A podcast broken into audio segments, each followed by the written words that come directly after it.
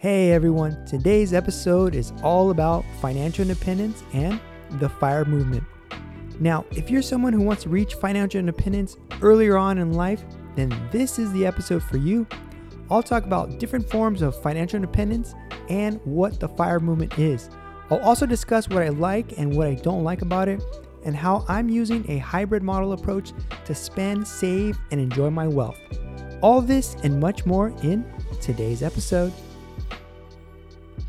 Welcome to the Investor Fellow Podcast, the podcast where we discuss all things money and life. I'm your host, Jorge Navarro. And just so you know, I'm not a financial advisor, nor is this financial advice. This podcast is all about information, education, and my own experiences. So please like and subscribe to this podcast.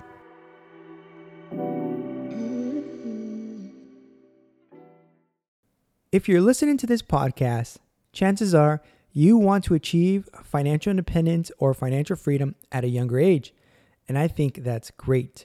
For me personally, I've always wanted to achieve financial independence or financial freedom. They're, the, the terms are kind of used interchangeable. Same thing with the FIRE movement. It's all kind of the same thing, and we'll talk about it.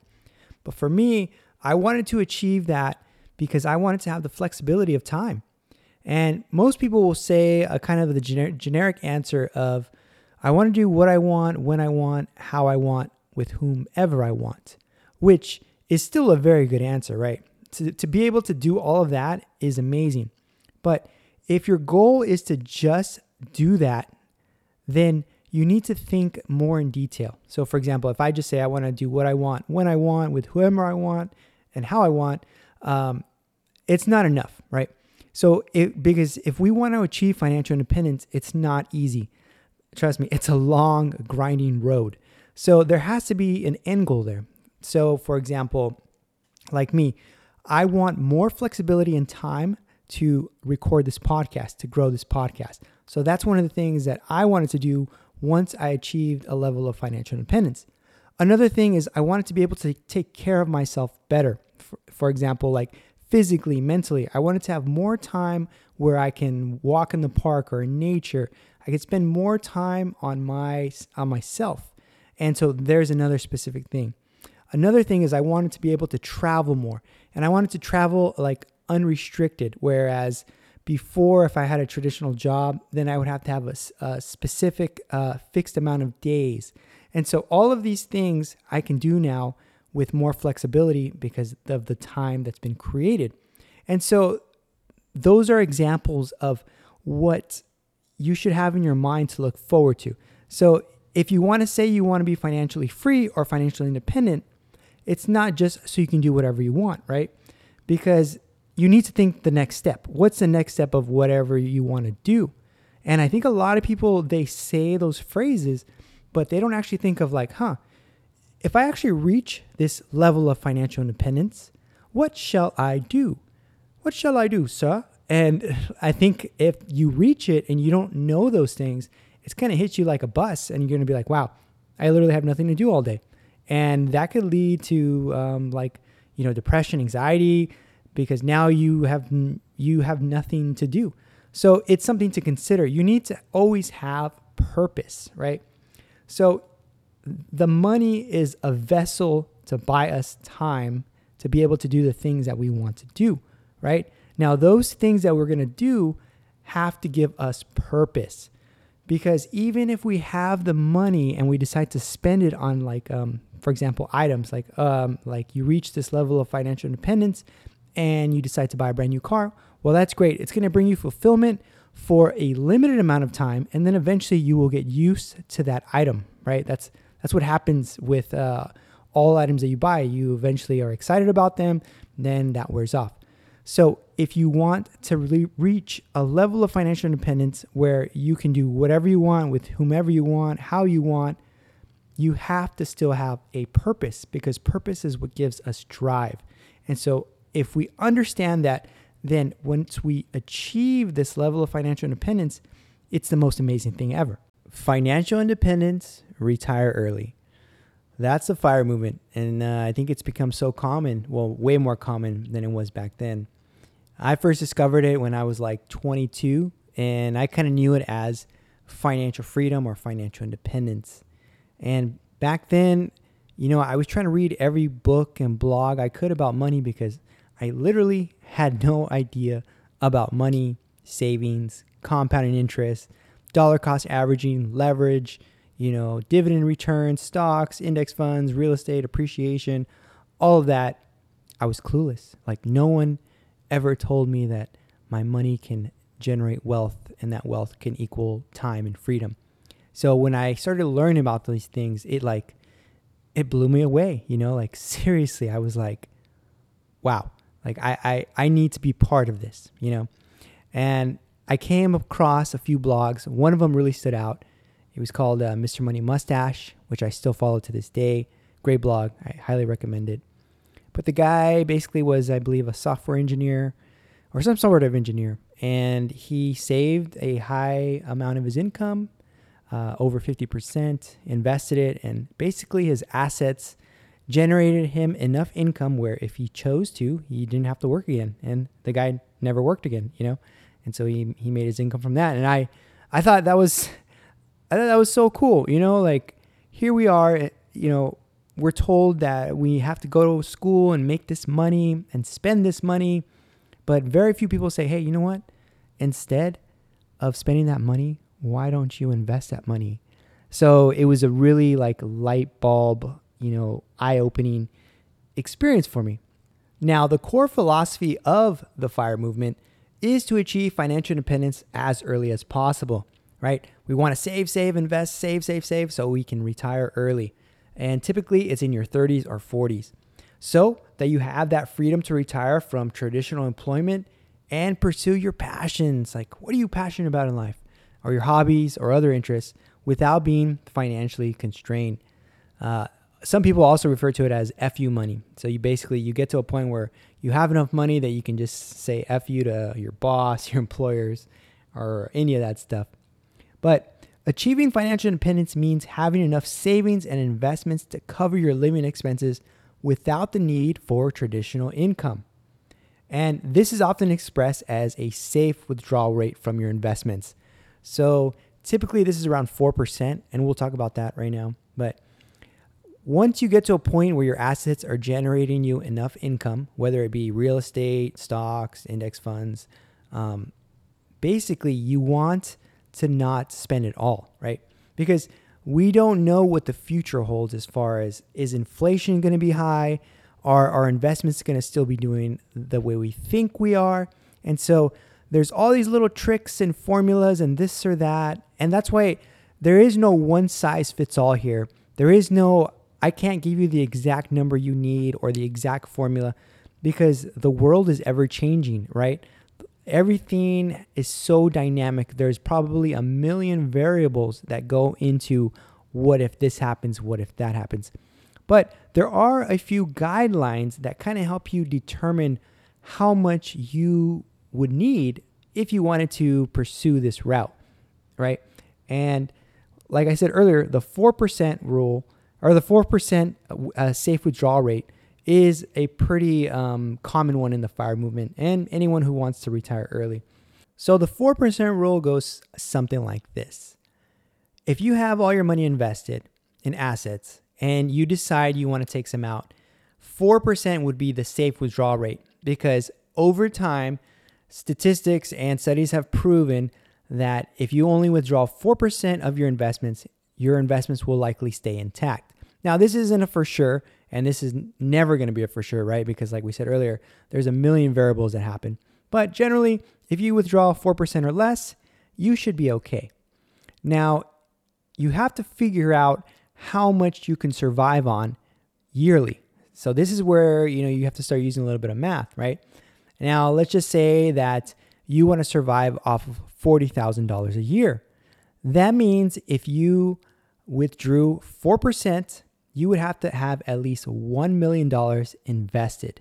So by only withdrawing 4% from that 1 million, we could actually die with a lot of money.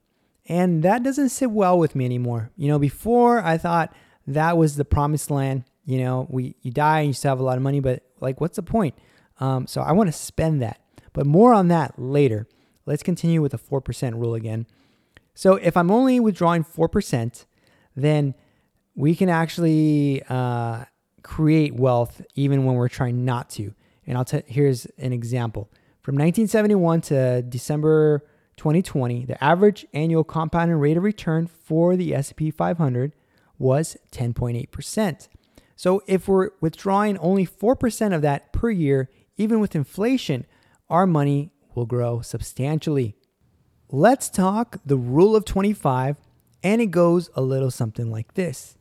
You need 25 times your yearly living expenses to reach uh, you know a, a, level of financial independence. So for me, uh, I would need since I need 48,000 a year to survive, I would need to plug in 48,000 times 25, which would equal 1.2 million. Now, I could definitely survive with less than 1.2 million or more, but it's a general rough number. And one thing that's good about it is it allows me to play with an investment calculator and see how that 1.2 million would look like in 50 years. Now, why 50 years? Well, because I'm giving myself a, a large runway, you know, in case I live a really long life and in case I decide to never ever work again or generate any other income. Kind of allows me to play with some numbers. And it's actually pretty interesting. So if I invested that 1.2 million and I, it lasted me 50 years and it only made a rate of return of 3.5%, and I withdrew per month $4,000 of my 1.2 million, in 50 years, I would actually still have $295,000. So it goes to show you that investing and compounding interest really do work.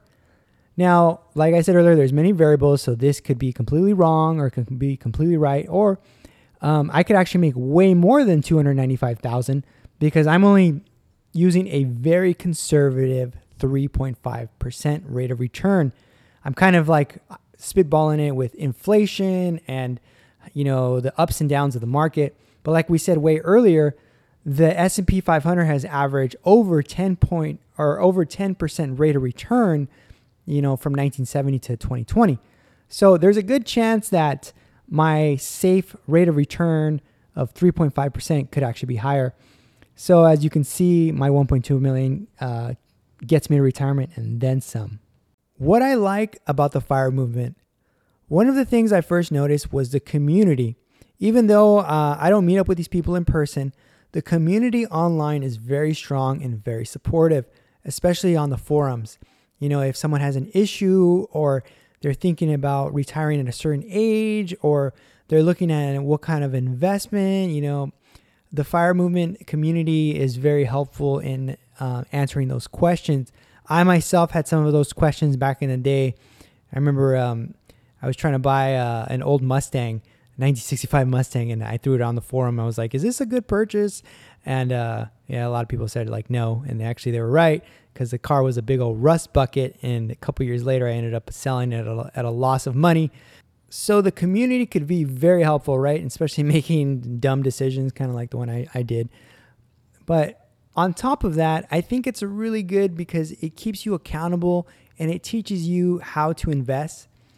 And there's no gimmicks here. Like, no one's trying to push anything or sell courses or make profit off of you.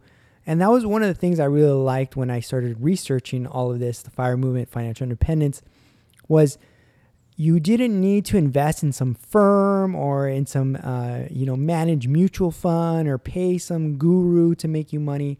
It was just simply like, hey, here's what you do, man. You uh, you save your money, and um, you invest it in index funds, and you have low expense ratio, so you don't really pay any management fees, and you do that for a long, long time, and you live below your means, and you live a moderate, you know, conservative life, like as far as spending goes, and eventually you make money. You know, it's it's kind of like a simple concept. And so you kind of start learning like, oh, wait a minute, if I continue doing this over time, from the stories that I read about the people who have done it, like I will have done this. I also like the minimalism part of it, which I think I've always had in me, But the minimalism part is basically like you don't need a lot of stuff to be happy in life. And I think a lot of us, especially in American society, is we need a lot of shit, right? But honestly, you don't really need a lot. Uh, even as far as like extravagant things, like studies have shown that once you buy a brand new shiny thing, you know your the uh, dopamine, you know, highs they they wear off, and eventually that new shiny thing just gets kicked, you know, to the last bedroom or the garage, and it's just on to the next. So you know, living more of like a minimalist type of life is um, kind of the one of the things that that goes with it. You know, don't get me wrong. I'm not living like a like a hermit. You know, a little hermit crab. Like I still buy stuff, but I do appreciate the the education on that because for a lot of things that you hear online or on social media, it's not like that. It's always like spend, spend, spend, and the fire movement uh, is never was never like that. Now, one of the things that I don't like about the fire movement is that excessive frugality seems to be the stigma with it. And because a lot of people in it have like got on other people for spending, you know, they critique them.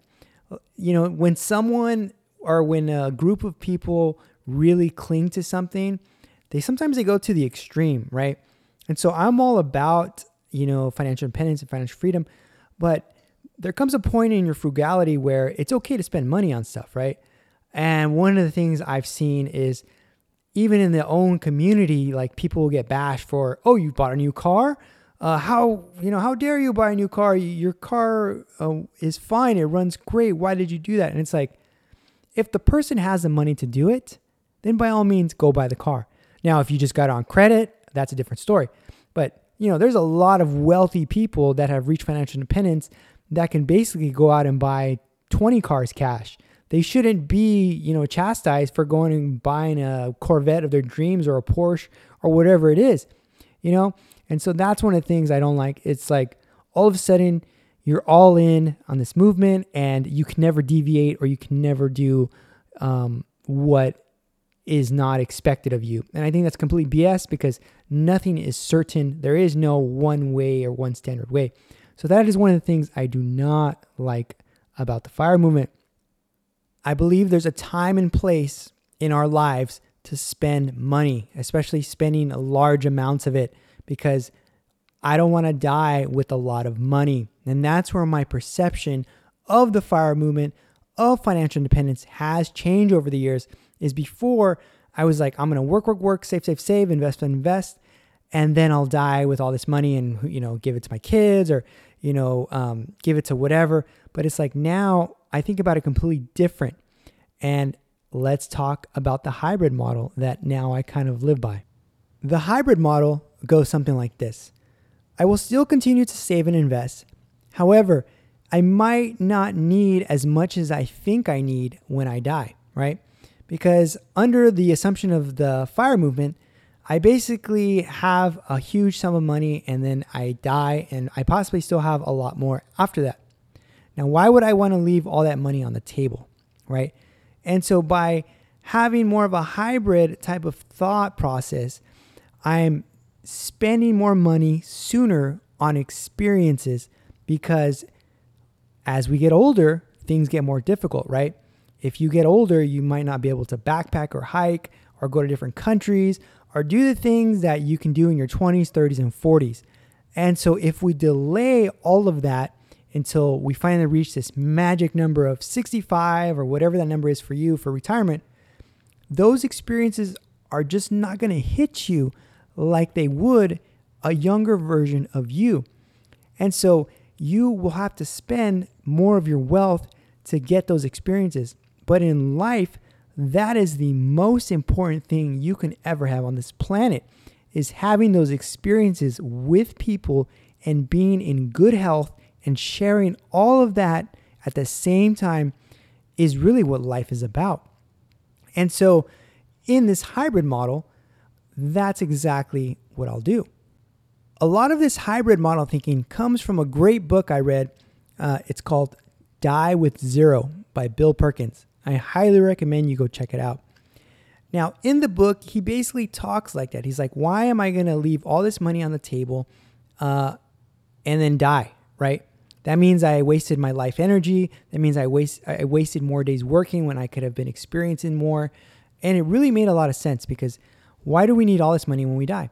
And the argument is, well, you should give it to your kids then, uh, or invest it in charities, um, or, you know, donate to charities.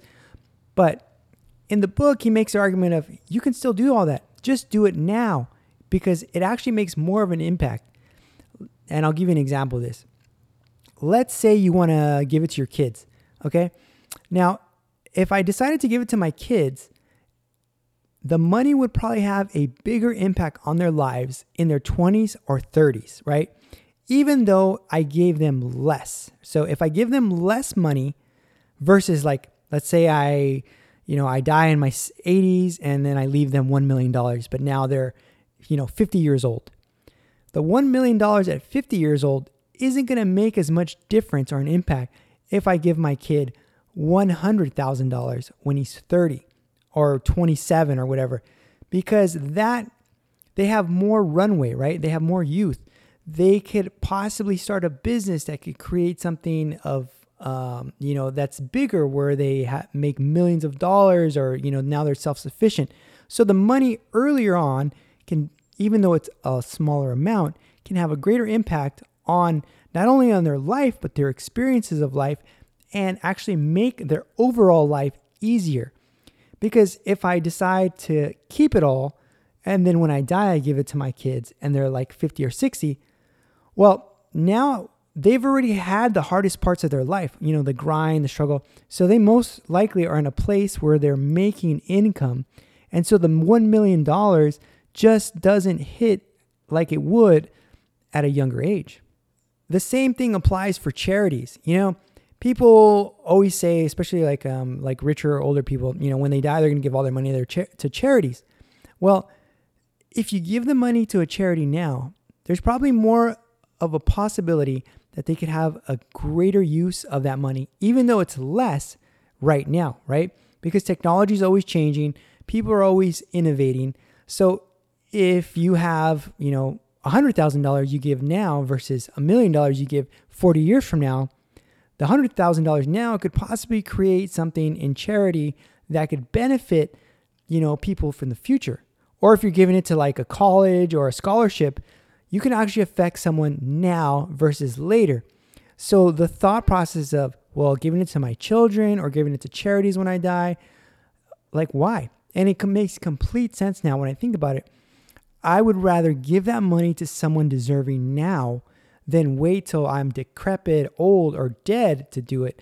Because if I can do it now, I also get that experience, right? I get that fulfillment of helping someone and making that impact now. So that actually helps me as well because now I feel good about myself because I did something to help someone, you know, today. And so it all kind of makes sense. So the hybrid model of saving and investing, but still using my wealth to enjoy calculated life experiences is, I think, a very good way to go. You know, like I will have no problem dropping $10,000 to go here or there, you know, but at the same time, I still save, you know, uh, in other ways. I'm still frugal in other ways. Like I don't have, you know, a, a really nice car, but I don't mind dropping, you know, $20,000 to go to Europe. So there are ways to enhance a life's experiences in a hybrid manner. And that's what I really like about kind of taking the fire movement of everything from saving, investing, you know, minimalism, frugality to kind of flipping it on its top and be like, okay, well, let's take some of the some of the best parts of that. But now let's enjoy life, let's enjoy experiences and let's spend our wealth now. Let's help people. Let's enjoy what that money does now and even if we have less later, that's okay because if we still are responsible for it, and these are where those um, those rules come in, right? The four percent rule, the twenty five percent rule. These are where those rules come in.